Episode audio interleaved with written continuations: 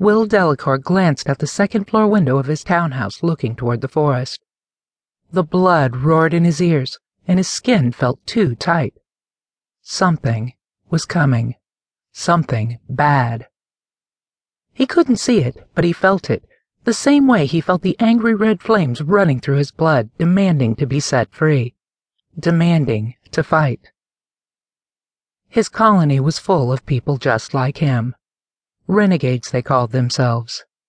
Renegades.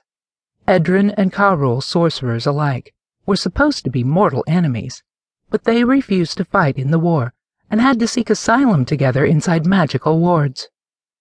Apparently, refusing to fight in a war they didn't believe in made them traitors to their people. He frowned. The rest of his colony seemed as on edge as he was.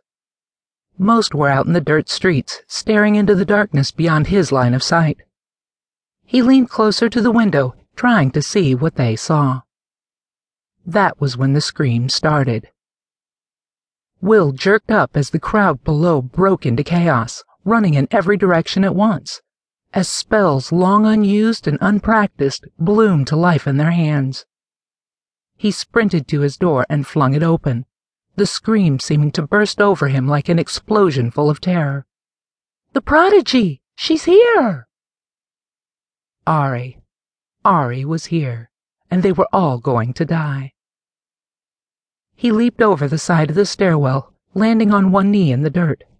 He leaped to his feet and raced toward the wards, invisible magical walls that had obviously failed them. Already fire raced along the road, started by panicked sorcerers throwing spells on dry grass, and he raced with it. He could just see her standing at the corner, a tiny thing but bigger than he remembered.